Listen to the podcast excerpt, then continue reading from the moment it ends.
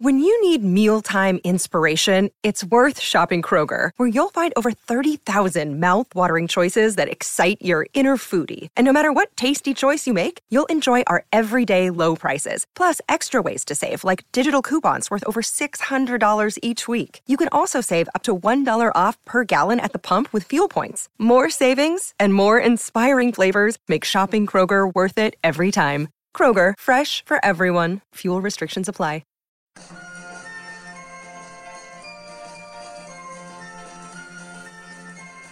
The Unholy Trinity Podcast. Three Blues, three opinions, one Everton podcast. Welcome to episode 136 of the Unholy Trinity podcast, brought to you in association with Sports Social, the UK's only dedicated sports podcast network, and also Fanatics, we thought we'd jump in this morning after a few weeks off after the, the end of a traumatic season. We always like to, to get a few episodes out over the course of the uh, the summer period. And delighted to say we've been joined by 90minute.com football media expert, journalist, whatever you want to call him. He's uh, he knows it all, knows it all. This fella. I don't want to build you up, Chris, but you know it all. Uh, him and that's that's Chris Smith. But most importantly, Chris, you are an Evertonian, aren't you?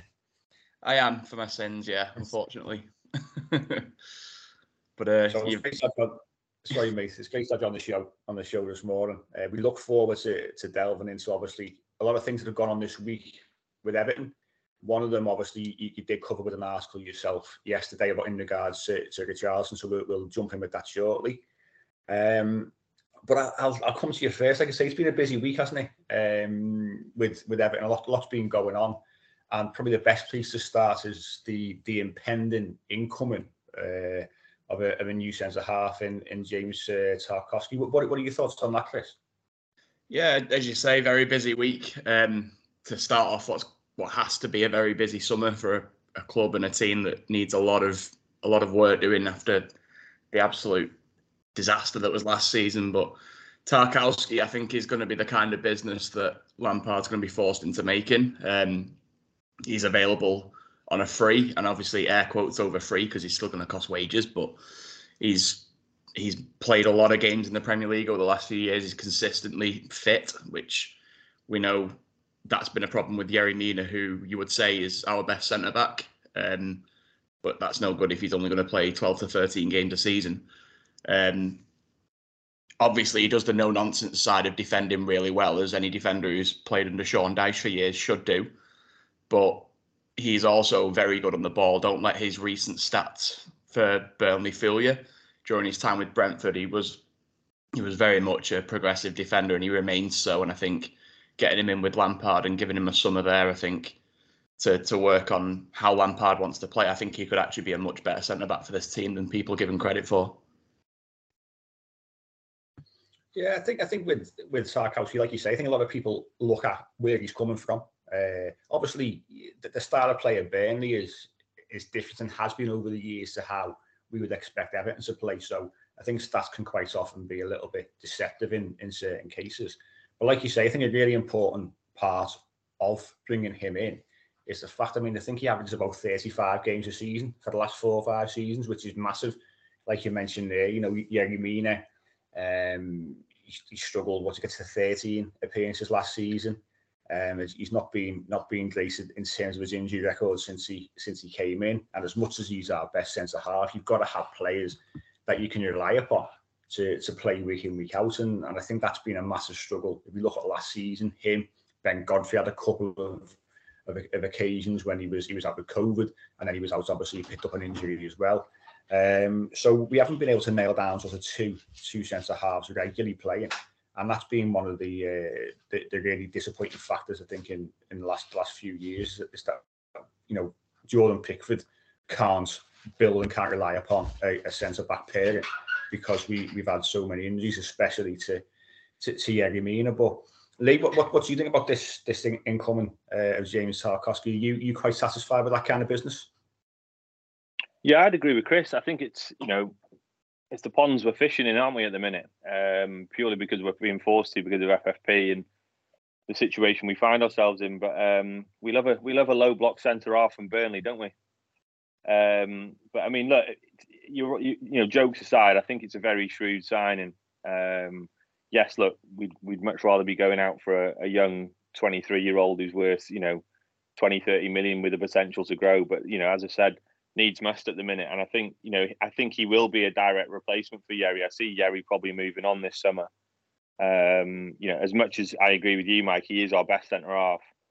You know, if he's only available for what a third of the season, if that, then you know we can't be relying on him, can we? You know, the stats say it all when he plays. Obviously, he makes a massive difference in terms of our you know ability to defend, our clean sheet potential, everything else, our win rate. You know, so we do need, we do desperately need when Yerry's not playing, uh, a leader there at the back, and I, I think Tarkowski, uh, you know, ticks all those boxes. You, know, you look at his stats; he is actually a bit more progressive, like Chris said, than uh, than, than he's given credit for. Um, you know, he is very commanding in the air. He's a goal threat in the other box. Um, you know, and as I said, he's a natural leader as well, and we we desperately need that at the back. You know, someone that can play the majority of the season, and and, and also just command that back four.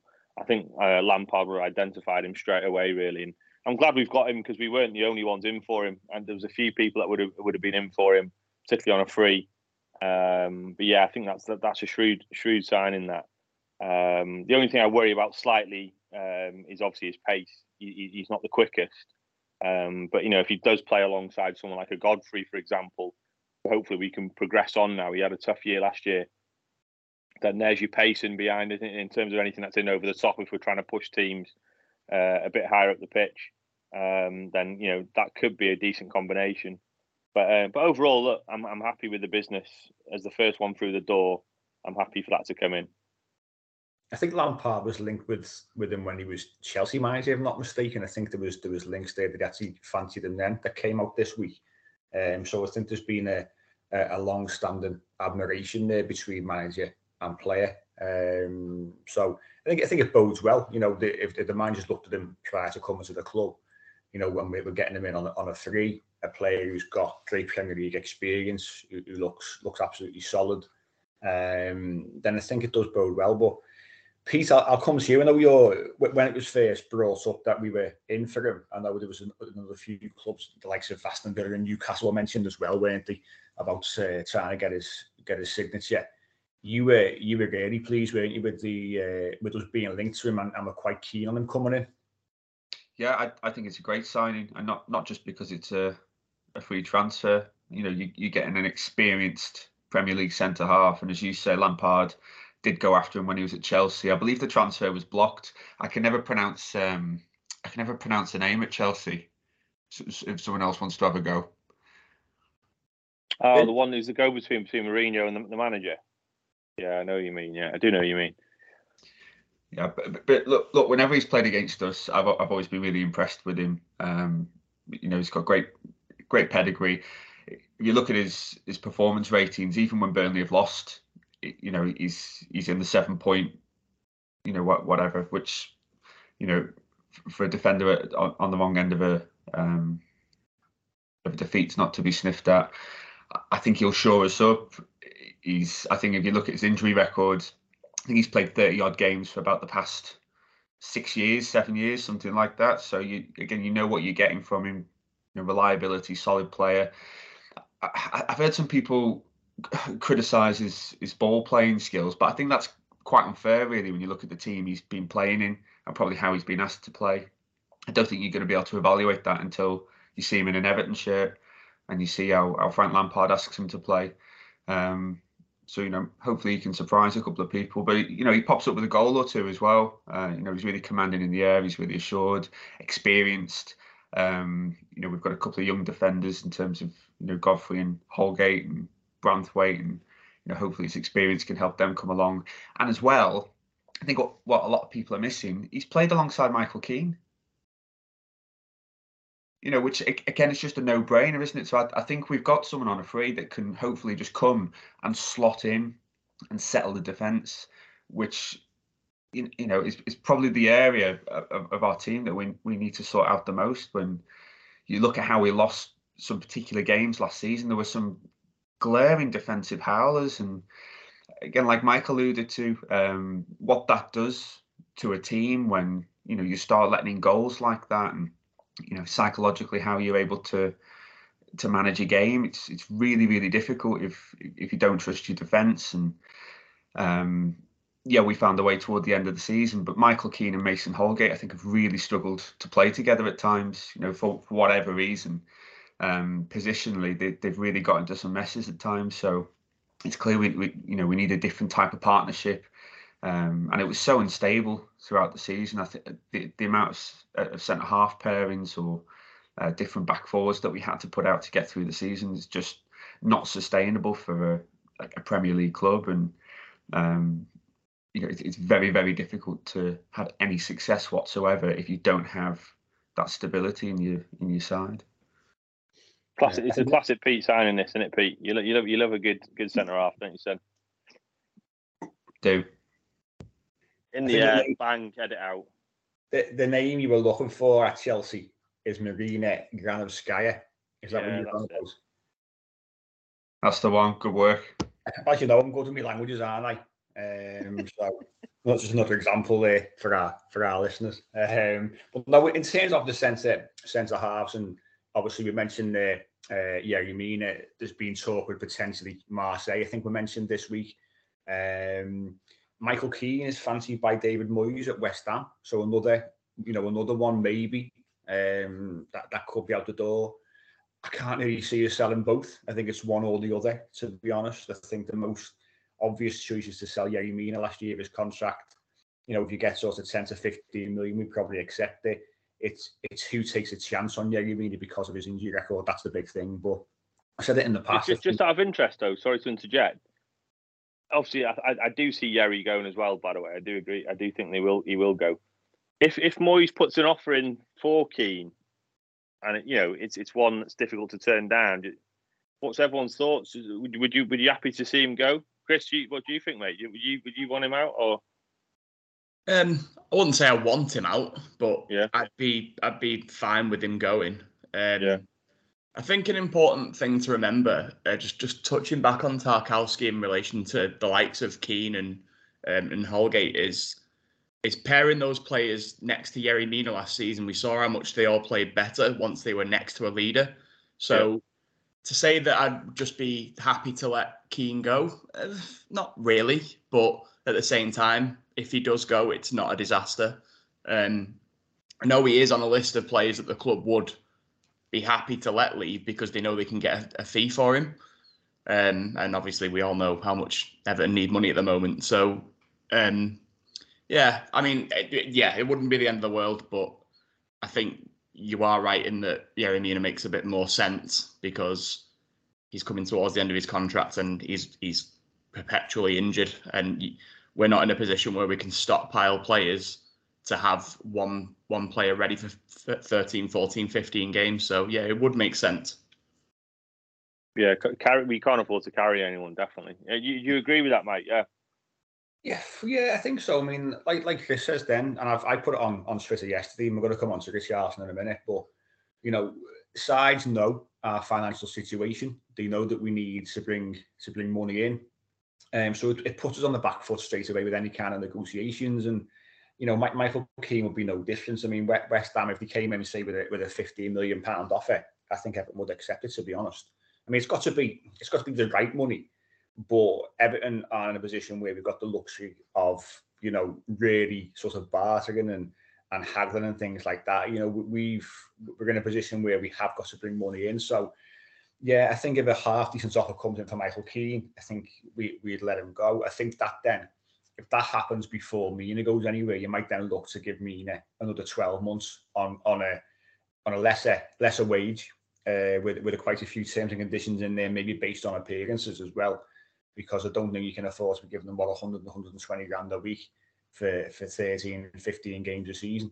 Um, so yeah, I mean everyone's got the price, haven't they? Let, let's be honest. There's, there's not one player in that side. You know, as much as we love, say Richarlison for for argument's sake, there's not one player in that side that hasn't got a price.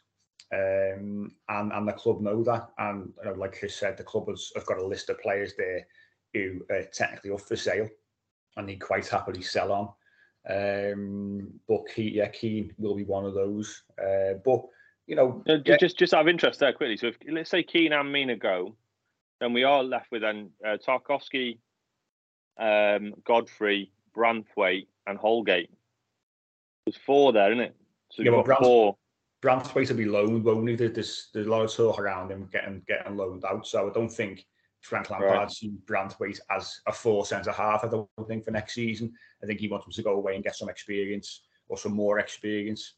Uh, I know he spent some time, didn't he, at, um, at Blackburn um, in the previous season. Did okay, um, but I think he needs to go away and get regular game time. It's what we what we don't tend to do well, and that's where the link up, obviously, with with Kevin Thelwell will come in. You know, look to develop these players, and these younger players have got to go and and, and get some some regular game time and learn learn the trade, and not just be playing sort of five or ten minutes here or there, or playing the odd cup game.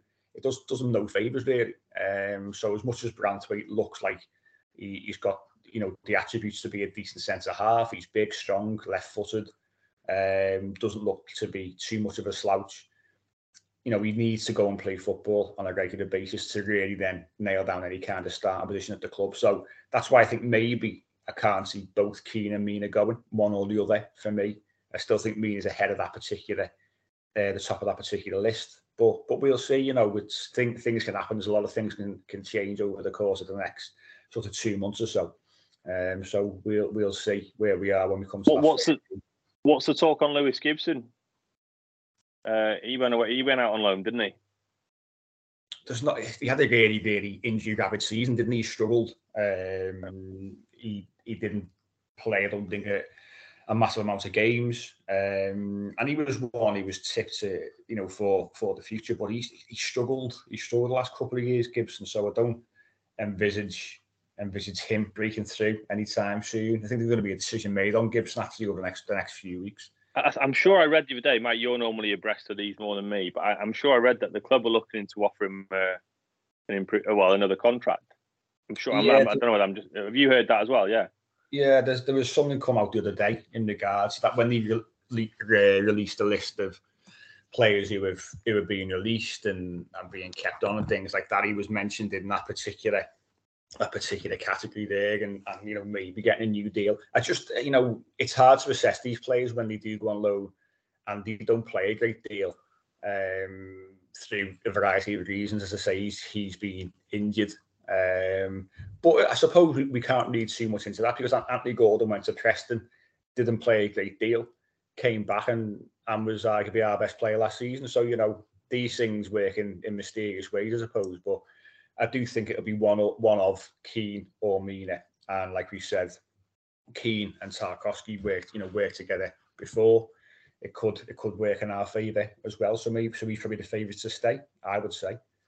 Um, but one player tipped to go yesterday more more than ever um, is Richarlison, and it's it's come as no surprise to anyone because we know that at least one of him and, and Dominic Calvert-Lewin would would be moved on because we need to bring money into the club. I think it's always a little bit it's it's a bit sad really because it's you know Richarlison yet again. Uh, I think you said on the last on the last podcast, Lee, or the sorry the after the Palace game. Um, he's probably kept us up this season. Was it ten goals, six assists? He's dragged us through a number of games. You know, sheer effort and, and will will to win. Um, he's a massive fans' favourite. You know, he, he plays for the for the uh, the badge week in week out. Uh, but strong rumours yesterday from both both Chris uh, at 90minute.com, the Athletic were reporting as well.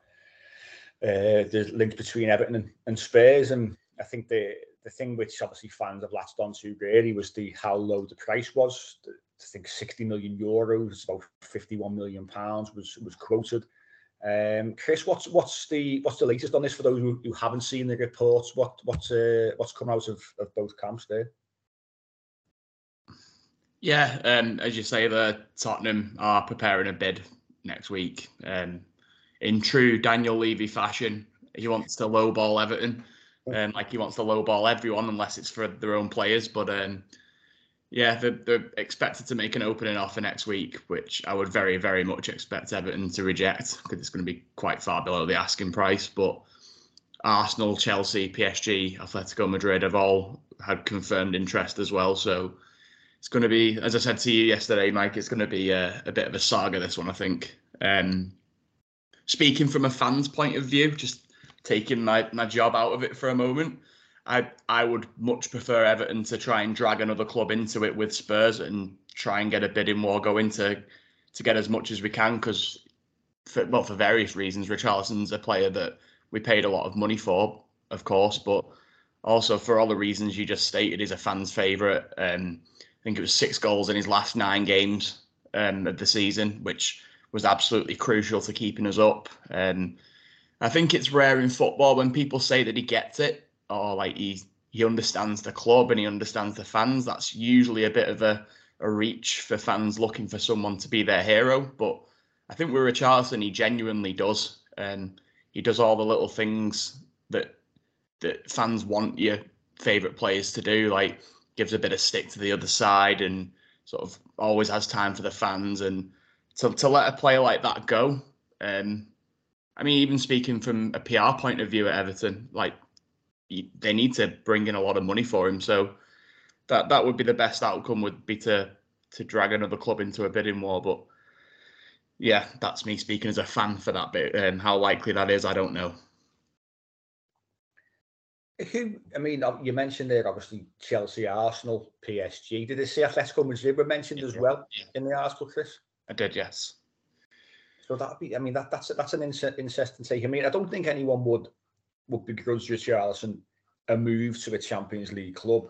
I think I said to you, didn't I, yesterday, it's a lot more palatable if, if he goes abroad because seeing Richarlison playing for another Premier League side, I think will break a lot of people's hearts, to be honest. Um, and I think that that's the real the real sticking point with with Evertonians is is that we've always expected him to move on at some point, but we we always expected that it would be a move to to a club outside of outside of England. Um, and when people start talking about Spurs, you know, it was only a few years ago that we were competing with Spurs for a position in the Premier League table. So it shows how far, not even, not even so much how far they've risen, how far we've fallen really. To you know, for one of our our better players or one of our best players to be looking at potentially moving to, to Spurs because they can offer obviously Champions League football.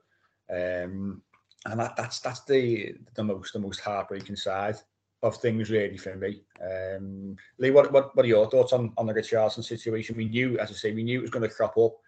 We knew it was likely he was going to go over him, and Dom was probably going to be him. What what are your thoughts on these Spurs links, especially? Yeah, like I said in the last podcast, I mean, look, you know, he was instrumental in keeping us up.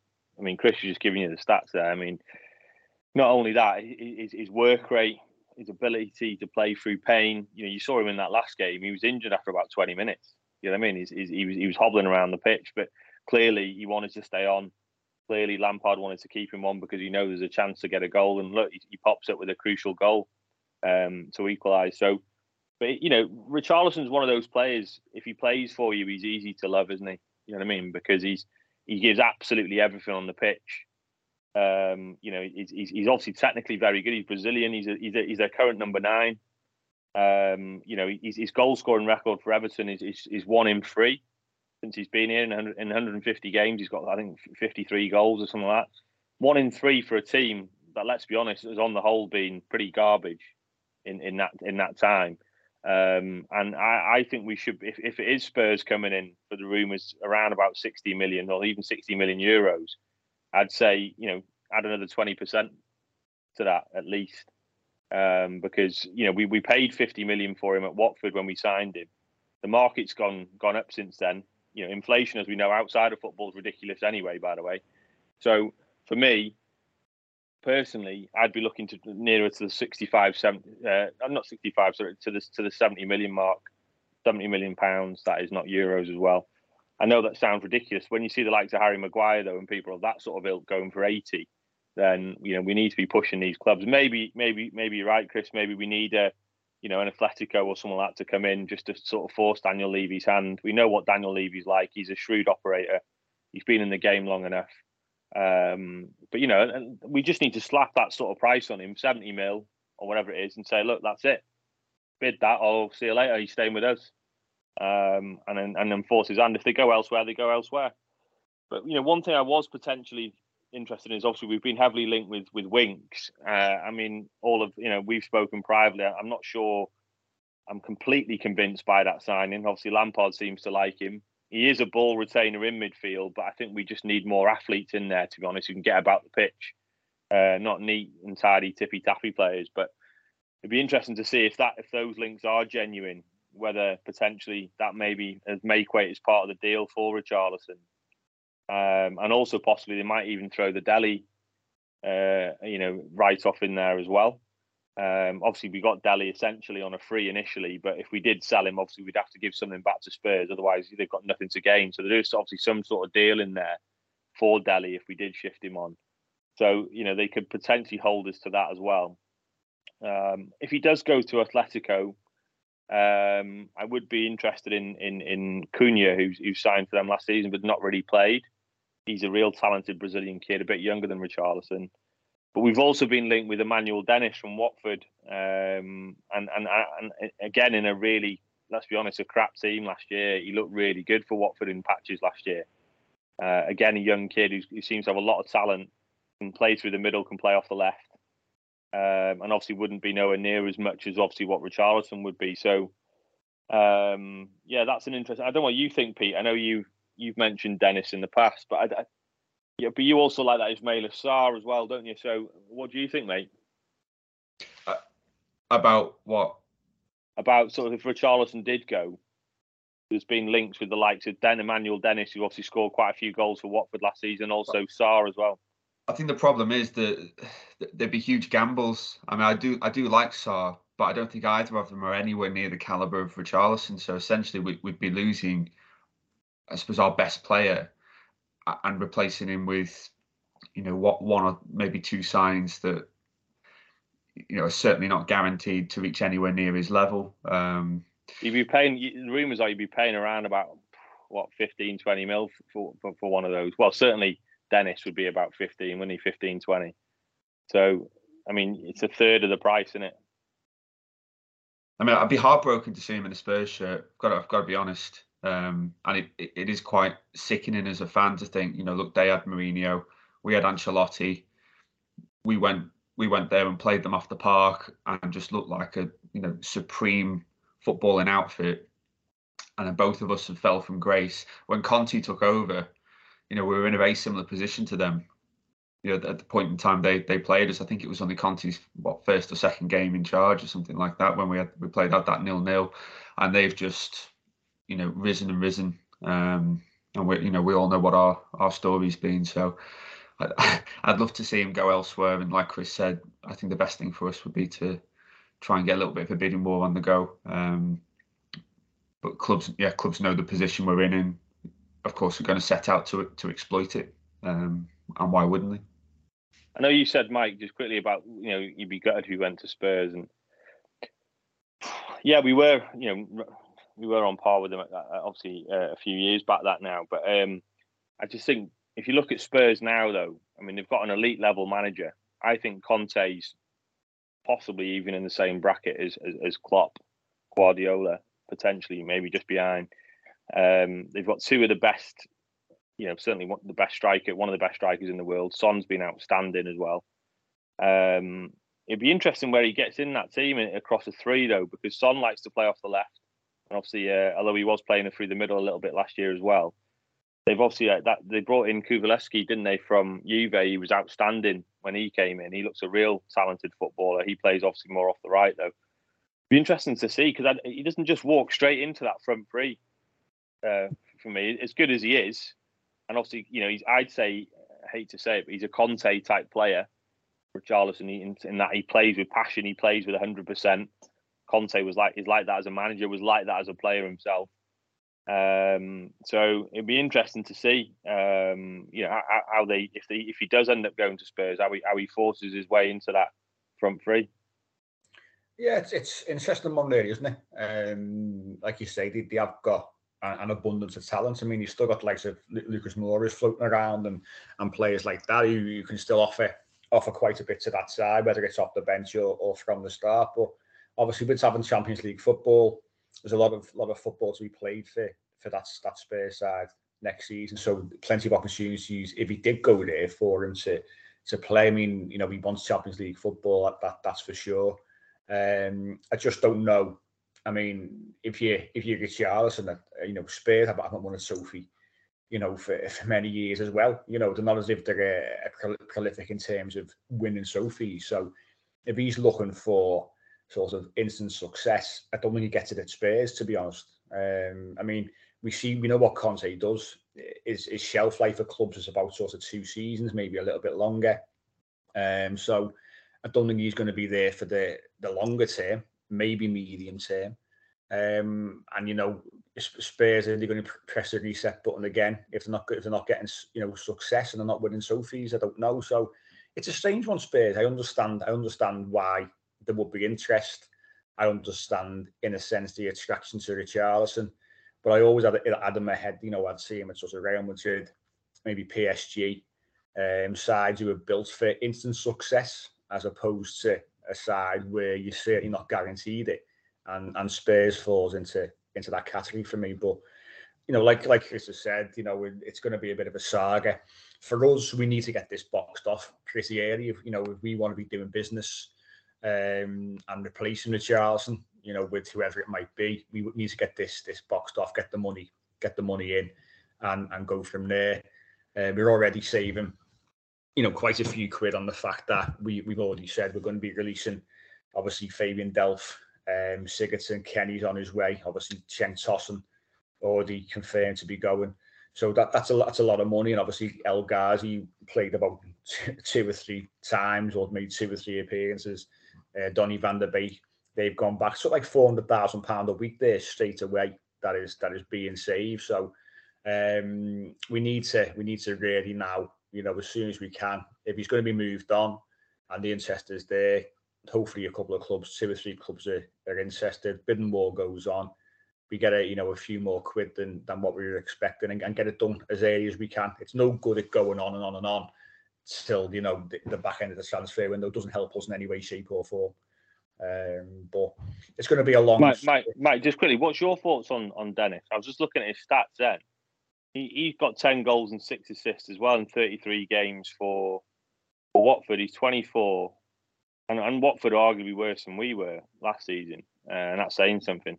But um, he, sort of, for me, if we're looking at someone in, in not quite the, I know Pete's right, he's nowhere near in the same class as Richarlison.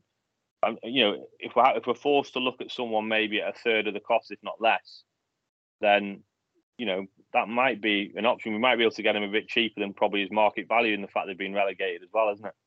I don't think it's a bad. It'd be a bad sign, and I think it's you know in the the kind of mold that you would be you'd be looking for. Um, he did well in a in a poor Watford side, you know, who, who you know never really threatened to stay in the Premier League. I think you you know you, would be looking at like you said earlier on, 15 to 20 million pound would be what they're probably looking for. I think they got him for I think called to Transfermarkt 3.6 million, so it's quite a quite a jump for them to be looking for 15 to 20 million. Um, but he can certainly do his job. You know, we can play either side of the front man. He can play up front as well, essentially. Um, so it wouldn't be wouldn't be a bad signing. Um, but I think you know we're he's a similar, similar age to Richarlison, um, less pedigree than Richarlison, but doesn't mean that he can't develop and, and, and can't progress and and you know can't make us you know into a, an all round better side as long as we buy other players as well because we, we, we, can't go into into the new season in a in a worse position. We've got to come out the transfer window if we sell Richarlison or not as an all round better side. You know, I know there was a lot of factors as to why we were where we were last season, which we discussed at length, but we've got to go into the season a more competitive side. Um, and for me, yeah, you know, he's got the attributes uh, uh, to, to to be a success. He's proven he can score goals in the Premier League he's always, he always looked a threat to me. He's got pace. You know, pace is always one of those things that that can um, can really help you in the Premier League because it's so quick. So yeah, definitely he's probably going to be one of the names mentioned. Um, like I say, long, long summer ahead of us. Uh, let's just hope we can get things boxed off as quickly as we can. I'm just hoping. I'm just hoping quickly before you finish on that. I just hope we sign not, not, not, it'd be gutted to see him go, obviously, but I hope we sign three or four decent players for that sort of transfer fee. Do you know what I mean? To improve us, uh, rather than go out and sign, you know, a 40 50 million pound player, and obviously, you know, it's more of a gamble. But you know, if the likes of if it is the likes of Dennis or Sarr or people like that, and then maybe, you know, a couple a midfielder, a centre half or whatever, then you know, I'd, it'd be it'd be an easier pill to swallow, wouldn't it? If, if we did if we did improve the squad with the sale of one player.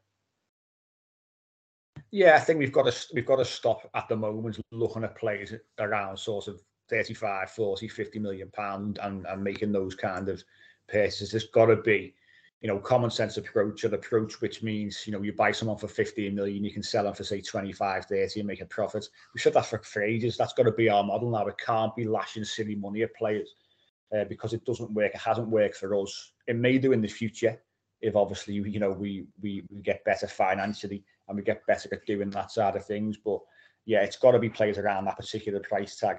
Um, but we're going to be fishing in in the sort of the free transfer, the low market as well.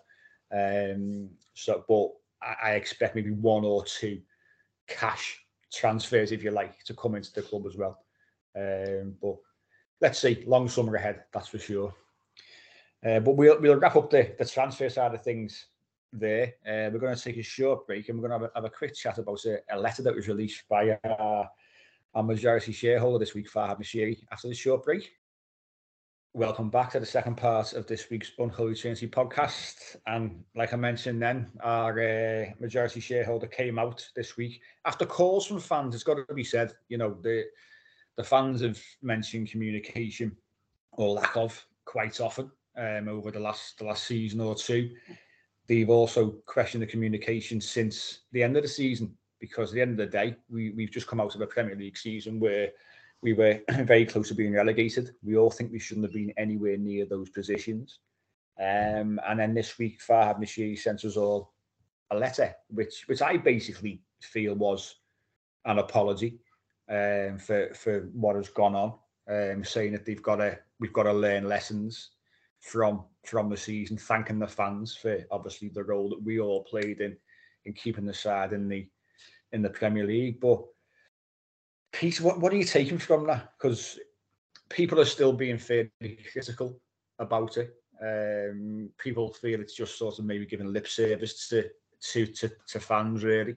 Um, did you take anything from what the from what Farhad Moshiri said? Do, do, you know what I, I, did, and I'd probably say out, out of all of us on the podcast, I'm, I'm, normally considered the most cynical and miserable. Um, so I may be a bit surprised by my reaction to his letter of apology, but it didn't feel to me just like a PR exercise. Um, you know, I, I, thought it was important that he came out and apologised to the fans, uh, you know, and was open and giving some kind of account of what you know what exactly has happened this season. And I'm sure behind closed doors, that uh, analysis will be happening in a, a much more greater um, level of scrutiny. But it was it was the right thing to do, and it was what it was what was necessary. And I think you know fans can't call for communication from the club and then you know criticize the club for for communicating with them. You know he's he's, he's come out, he's he's made a clear apology, he said it wasn't good enough, that lessons have been learned, that new things have been put in place and for me, that's the difference between you know lip service and actually doing something. You know, the, the club do seem to be trying to learn lessons, and it, it's clear that with the reorganisation of the club, you know, particularly in terms of Moshiri coming in and his sort of controlling stake, if you will, there's arguably been too many powerful people in the club with strong opinions on certain decisions that should be made.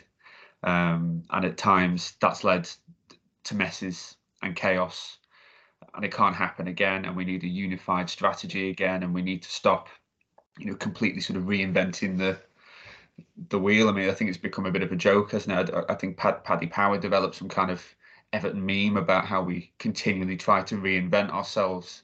Um, so i think Kevin Thelwell coming in hopefully now we, we can allow him to do his job and Moshiri et al can step back a little bit uh, and maybe listen and you know allow the model allow the approach to be trialed and see if it works and um, you know adjust and listen rather than make hair trigger decisions. But to me it does feel like more than a pr exercise because it's clear at a structural level within the club things are changing. Um, and I, I, guess i'd say to fans you know look let's let's give them another chance and let's get behind them for next season. Yeah, do you feel the same chris in terms of have you got hope that this is the the majority shareholder potentially stepping back and realizing that maybe he shouldn't be having his, his fingers in all these different pies. And when he employs people at the club, he employs them to do to do a job uh, and trust them to do a job because he does mention in in his letter uh, about obviously Frank Lampard and and Kevin Thelwell coming in, and also as well the uh, the, the coach educator Kevin Nicholson's come in as well. There's quite quite a few changes there, Chris. So, so do you think does that give you hope that he is learning this lesson?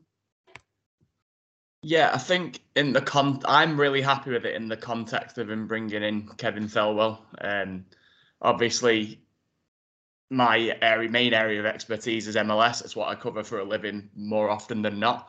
Um, so I've, I've seen his New York Red Bulls teams up close and personal, and, and the way he operates. And we know we were mentioning before the, the kind of ponds we're going to have to be fishing in, and, and Thelwell's an expert in doing that. Um, he can work on a budget. He can sign young players and and develop them and sell them at a profit. So, um, he, he's already made a positive change for how the club needs to be run now. Um, so with that in mind, I am quite happy with it. Um, I understand people's reservations when, for example, I saw a couple of comments that people were annoyed that it was a an open letter and, and not a video. Um, and people were saying maybe they were hiding behind a ghostwriter or something like that. And I was a bit like, I understand where you're coming from and you want the most transparency possible from your club, but at the same time, we wanted communication. He's give it, and the letter seemed genuine to me. Um, my favourite part of it was him not taking ownership for what the fans did at the end of last season. Um, I think a lot of people were a bit irritated by uh, Bill Kenwright coming out after the Leicester game and saying we did this and we did that when in reality we know that's not the case. It was only the fans pulling together. Uh, and Lampard said it enough times. The players have said it enough times how much of a difference that made. Um, so Moshiri not taking ownership of that, I think, probably knew what he was doing when he when he was avoiding that with his wording. But smart move and I think the right move. Um, he's put the right people, I feel, in place to, to bring the club forward from the position they're currently in. And I think now is the time he does have to step back and, and allow Thelwell to to work with Lampard and let them two and as you say, Kevin Nicholson and all, all the people he's put in place, let them run the football inside. He's just there to to answer with money. That's it. Um, I look across the park and I mean I'll throw this one back at you, but how many times do you take the Super League debacle out of it. Um, how many times do you see the ownership at Liverpool coming out really publicly and speaking to Jim White or going go, going on record to to give their opinions? As far as I'm aware, they just don't do it because that's not their job. Mm-hmm. I think I think you're right. I think I think that side of things, if we weren't where we were, and even if we were sort of floating around mid-table, but we were we were safe, we were secure, I don't think this would have been would have been called for. Um, I think we much rather hear from the likes of Kevin Thelwell, who we, we did as of was it yesterday. A, there was a a meeting online meeting with uh, interview with Tim Tim Howard, um, and, and I think he comes across very very well. Um, and that's the kind of thing we should be listening to and want to hear, than always looking for something from the, you know, Farhad Moshiri. But I understand why fans wanted it. Uh, I do get that the fact that you know, we're looking for for answers, for apologies, and for people to hold their hands up and say, "Listen, I got it wrong." And Farhad Moshiri has said that in his uh, in his letter, and you know, like you say, you know, other clubs don't really operate that that way, where they, their owners or majority shareholders come out and you know they, they feel the need to to speak to the fans on a regular basis. You know, we we didn't like it when he was going to to Jim White. I mean, that used to drive absolutely crackers that he was going to someone on Talksport and and relaying information. And some people might like that sort of open and, and honest approach. And, and I didn't, you know, if you're going to communicate, you communicate through the right channels, which is via the, the club website uh, via emails to the fans, whatever it might be.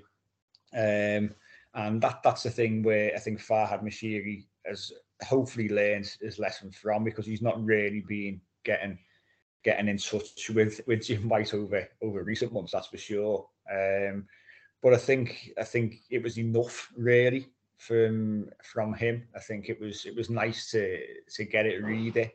Uh, nice touch as well with the you know, I mentioned to offering the the friendly um, to Dynamo Kiev, uh, which which will probably be the the friendly at Goodison Park before the, the season actually starts. So the week before, probably our last game of, of pre-season, if that's that's agreed, and and that's that's a nice touch um, as well. But I think I think yeah, I think it was important in this sense to hear from him. Um, but I think we need to, like you said, Chris. You know, other clubs don't always have their owners or majority shareholders coming out and and saying, you know, uh, messaging the fans and uh, communicating on that particular level. Other people should be doing that. And as I said, much rather listen to, to Kevin Thelwell, Frank Lampard, people like that, Kevin Nicholson, you know, let, let's see what, what they've got to say. And, you know, which actually links to their role. But I'm going to bring Lee in. I'm not even sure if Lee's there because he's gone off on his uh, on his camera uh, in regards to this. Lee, what are, what are your thoughts on the, the letters from Farhad Moshiri? Are you happy with it? Um, is it something that you want to see? You want to see going forward? Yeah, I think we've lost them, so we, will we'll scrap we'll scrap that question. But no, it was just as I say, I thought it was important to have a chat about it because there was there was still uh, a section of supporters who weren't who weren't too pleased with with what is actually um, you know what what came out, and they were they were quite sceptical about it. Uh, but for me, absolutely fine, no issues. Some, you know, held his hands up, whether you want to believe it or not. He apologised. Um, but the proof will be now going forward. Have lessons been learned? If they if they have, we'll see that over the course of the summer in terms of transfers that are being made, um, um, and people being allowed to do their job. From what I've heard, from you know in and around the club. Kevin Thelwell has been allowed to, to get on with his job and you know with Frank Lampard, and that's that's the important thing. But like I say, the proof will be when the season uh, kicks off. Transfer window was over, and we see where we are with with those with those players. Uh, but we'll we'll wrap up that particular chat there. We're going to take one final break before we, we have a quick discussion over the uh, our new shirt sponsor, Stake.com. We're back after after about 30 seconds. Welcome back to the final part of today's Unholy Trinity podcast. And it's it's all changed as we knew it would be on the front of the shirt for, for next season. People were uh, crying out for, for the announcements. There was a, a rumor about what two or three weeks ago it was going to be the uh, online betting company stake.com, who were uh, Watford sponsor last season. Um, we were told by the Athletic any new new deal will be record breaking as they always are. How much how much record uh, breaks the record set by Cazoo? We don't know as of yet. We know it's more than ten million pound a year.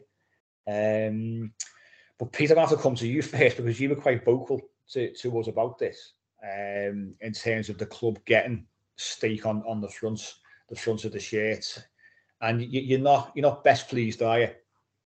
No, I, have got a couple of thoughts about it. Really, I, I think firstly, it, it, feels a bit tone deaf, uh, and secondly, it, it just feels odd. It, you, we were just talking a moment ago about the club trying to learn lessons at a an organisational, you know, leadership level about mixed messages and having a, a unified vision. Now, Denise Barrett Baxendale came out and criticised our previous betting sponsor, Sports SportsPesa, while they were the sponsor, saying that we don't really want them on the shirt, and the Everton Football Club shouldn't have a, you know, a, a, a gambling organisation as the sponsor, and then we've gone out and got another one. And as a as a fan, I mean that it, it's incredibly frustrating for, for a couple of reasons. One, we, you know, not to take us back to the, the the club apology, but you can understand how can fans have confidence in that when the club are coming out and making a massive contradiction you know again at a huge organizational uh, organizational board leadership level with the club sponsor you know, and, it is really important. You know, who slapped on the front of that shirt is really, really important, and that decision won't have been taken lightly. You know, there would have been long-term negotiations. Uh, you know, with, with with several parties, and a number of, of, people will have had to have approved this decision. So it seems very, very strange. Um, and yet it might be record breaking in terms of the amount of money involved. But for a Premier League football club, you know, what, what's one to two million pound for a club the size of Everton? So I I, I, I don't really understand it. Um, I, I think it's strange, uh, and I, I don't think it's befitting of the club. And I, I think, like Chris said, you know, when we've been so outspoken on uh, you know things like the the, the Super League. Um, you, you, know when the club have got it so right when it comes to things like you know what's going on in Ukraine at the moment. Um, and Everton Football Club often do get it so right when it comes to you know I think I think modelling who we are to the rest of the league and to society. It just seems like a very un-Everton thing to do to me. Yeah, I think it's a difficult one. I mean, you you say about what's a diff, you know, what does difference does one or two million pound make?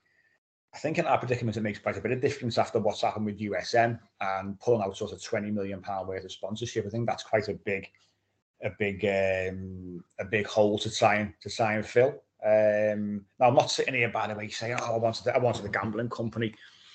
You know, after what what Denise Barrett Baxendale said, and that's why I think there's so much criticism out there, is because you go back a couple of years ago and she was so keen in cutting ties with SportsPesa.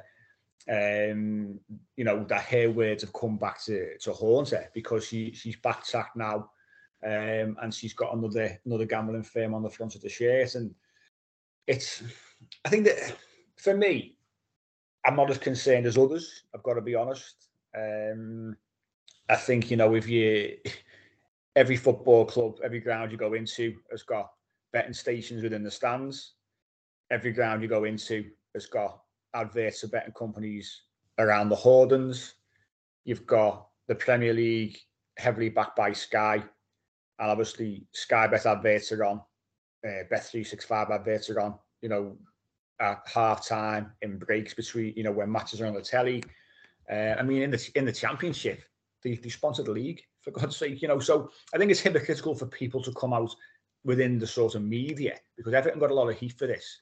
When you've got another, nine or ten clubs with with betting companies on the front of the shirt, I think that I think it, that takes the mick a little bit. To be perfectly honest, it's not an ideal world. I think that's probably the one of the the, the lines a club would probably spin. You know, the landscape since even January, February time when obviously the the war in Ukraine started, that's changed a lot of things as well.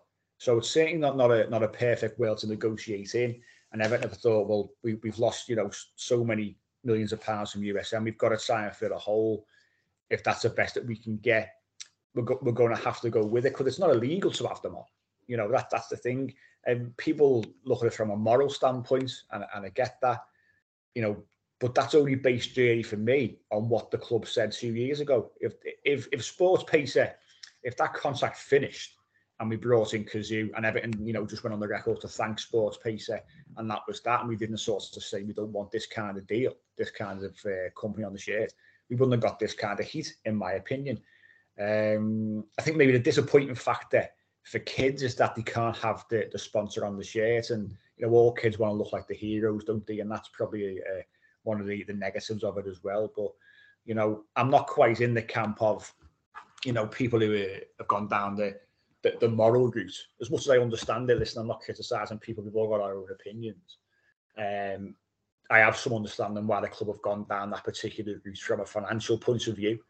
Um, and as I say, I think I think those who criticise it within the world of, of, of football media, etc., I think it's, it's quite hypocritical, if I'm being honest, because football is, is is heavily backed by betting companies, whether they're on the shirt or not as I say, we see adverts all the time around the ground. They've got betting stations around the ground.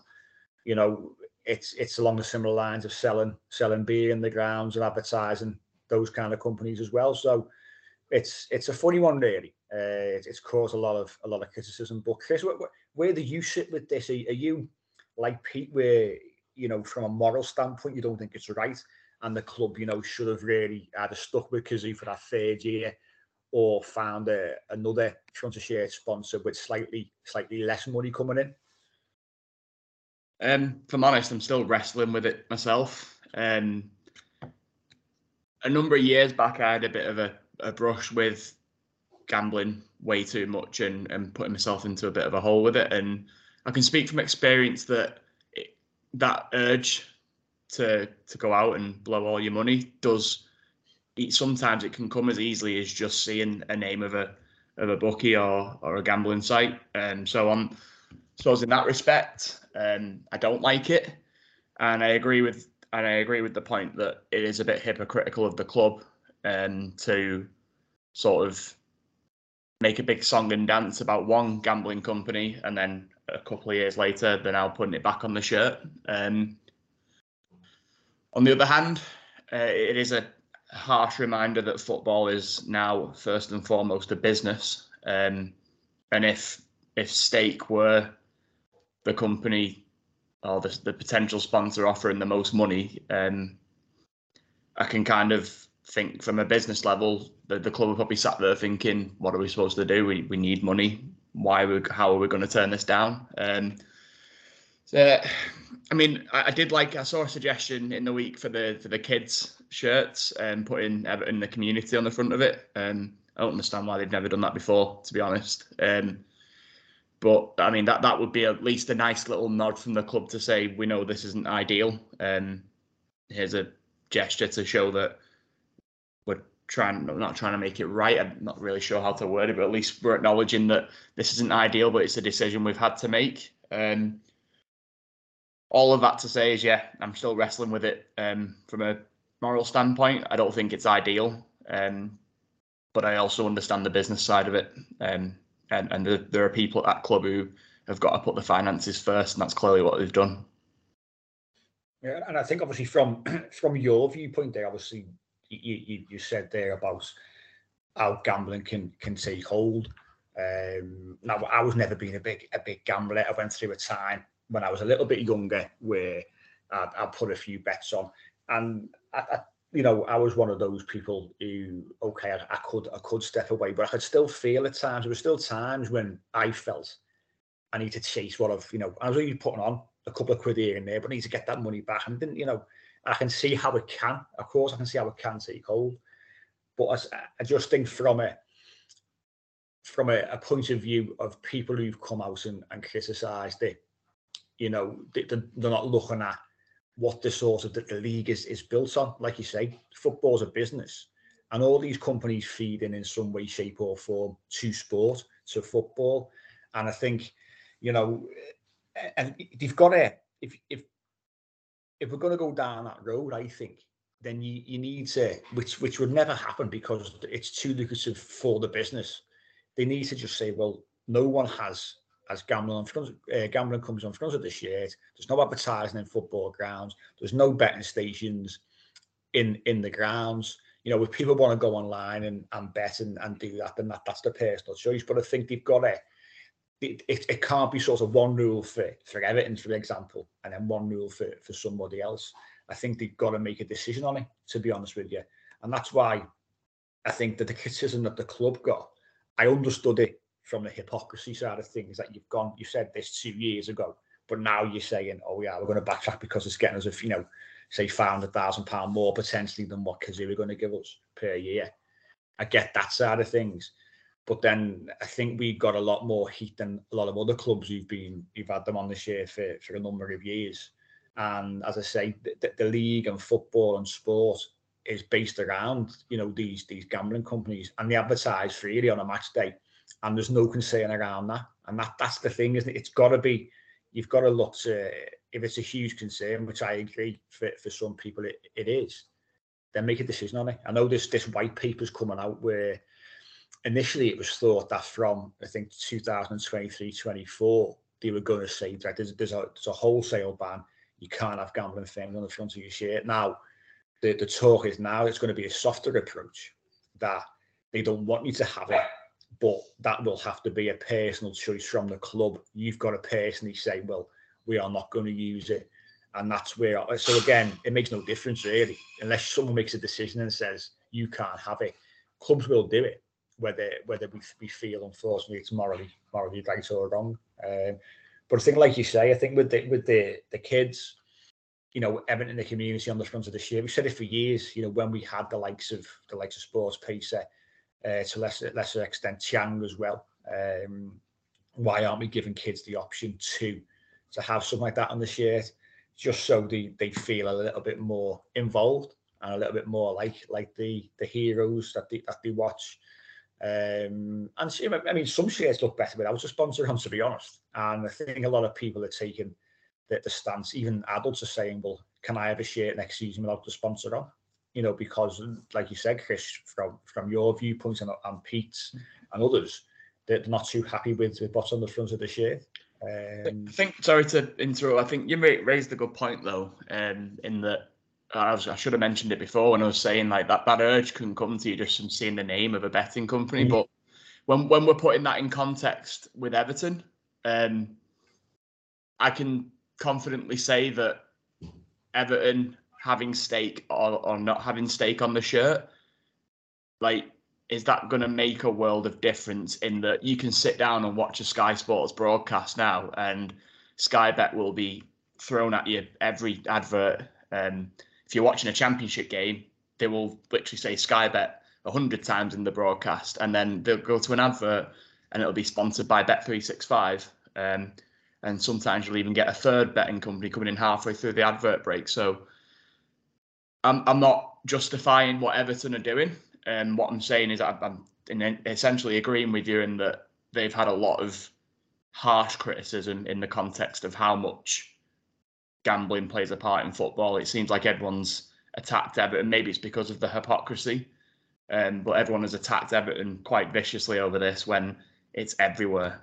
Um, some of the fans that have uh, that have come out and attacked Everton for it support clubs in a league that is sponsored by Sky Bet and have a betting company on the front of their own shirts. So, yeah, Everton, as always, seem to have bore a particularly harsh brunt, but I think if we take it in a bit of context, in that the entire game is washed with it, um, how much difference does it make? And again, I think I'm just making it clear that I'm still wrestling with uh, with what I truly feel on it myself.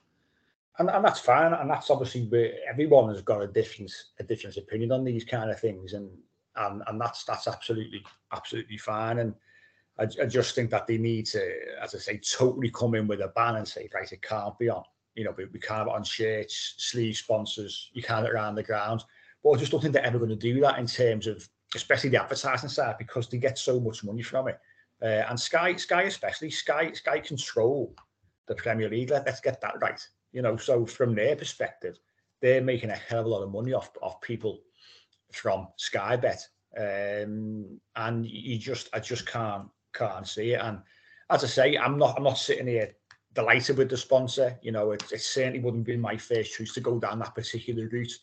Um, I think of Everton, you know, the, what they said a couple of years ago, you, you've got to stick by your convictions. Uh, but but I understand, you know, with, with what has gone on since, especially in the recent the recent past, why they've sort of just gone, well, we're going to have to sort of bite the bullets and and backtrack and take the you know the, the best offer that we can get as well from a business perspective, rightly or wrongly. Um, but it's a really tough one. You know, it, it is a tough one for people to to to sort of stomach. And as I say, we, there's a variety of opinions on this on this podcast as well. Um, but we've we've just got you know it's I don't think I think another thing about as well. I don't think it looks particularly great. I've, I mean I've mocked up a couple of you know three or four different shirts and put them out. And my, my point with it is if you make the the font, especially what we saw on Watford shirt last season. It was absolutely massive across the front of the shirt. If you make it smaller, it looks all right. And I put a few shirts out that a home away, uh, two ways and a third, and I think it looked looked all right to be honest. Um, but I don't think it's it's a particularly attractive attractive uh, logo either. Um, which again, you know, when you're looking at sales of shirts and things like that, that doesn't help things. So I think the club will lose out as much as merchandise isn't a huge income booster in the grand scheme of things. I think the club will find they will be, will, won't break any kind of records next season for shirt sales. That's that's another thing as well. because of a lot of kids won't want to have the shirt without the sponsor on. A lot of adults don't want to buy the shirt. Pete's, obviously, Pete's included with the sponsor on. Um, I think I think what they probably would, would be wise to do is for the training stuff, get a training shirt sponsor like a lot of shirts do, so people can maybe go out and buy those kind of things because that that will certainly boost boost those kind of sales. Obviously, you know we, that remains to be seen. A lot of commercial deals to be done, uh, including the sleeve sponsor as well. Uh, but yeah, it's it's a it's certainly a, sort of moral conundrum. Um, definitely see both sides of the argument, um, but I mean it could be on the share for, for the next three years if if a reporter it's, to be believed. But hopefully, you know, you know, we, we get into a better financial position. We have a similar thing to what we have with, with Cazoo, where after two years you, you have that option of a of, of and we can we can readdress it in, in a couple of years' time. Uh, but we'll see. Let's let's see what happens. But that's all for this week, Chris. Really, really enjoyed the, the conversation this morning. Um, great to have you on. Obviously, your, your insights, especially with obviously the, the Richarlison stuff, Tarkowski stuff, and, and, we look forward to hearing more from you over the uh, the summer with hopefully some some good positive Everton news. Thank you very much. Yeah, uh, a pleasure. Um, happy to finally be on, and yeah, let's hope that I'm announcing the signing of uh, Neymar and Richarlison's managed to stay and, and get him to come over to Goodison. But I don't, you know, don't don't hold your breath on that one. But yeah, let's let's hope for a good summer. No, I really, appreciate it. Look, look forward to, to seeing what happens over the course of the uh, over the course of summer. But that's us for this week. Uh, we'll be back over the course of summer, like we like we say. We, we get a we get a few out, especially as the transfers start to start to kick off and pre-season starts, the players get back in. So we'll catch you. We'll catch you in a few weeks' time.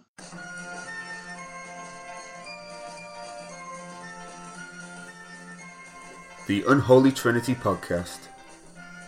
Three Blues, three opinions, one Everton podcast. Sports Social Podcast Network.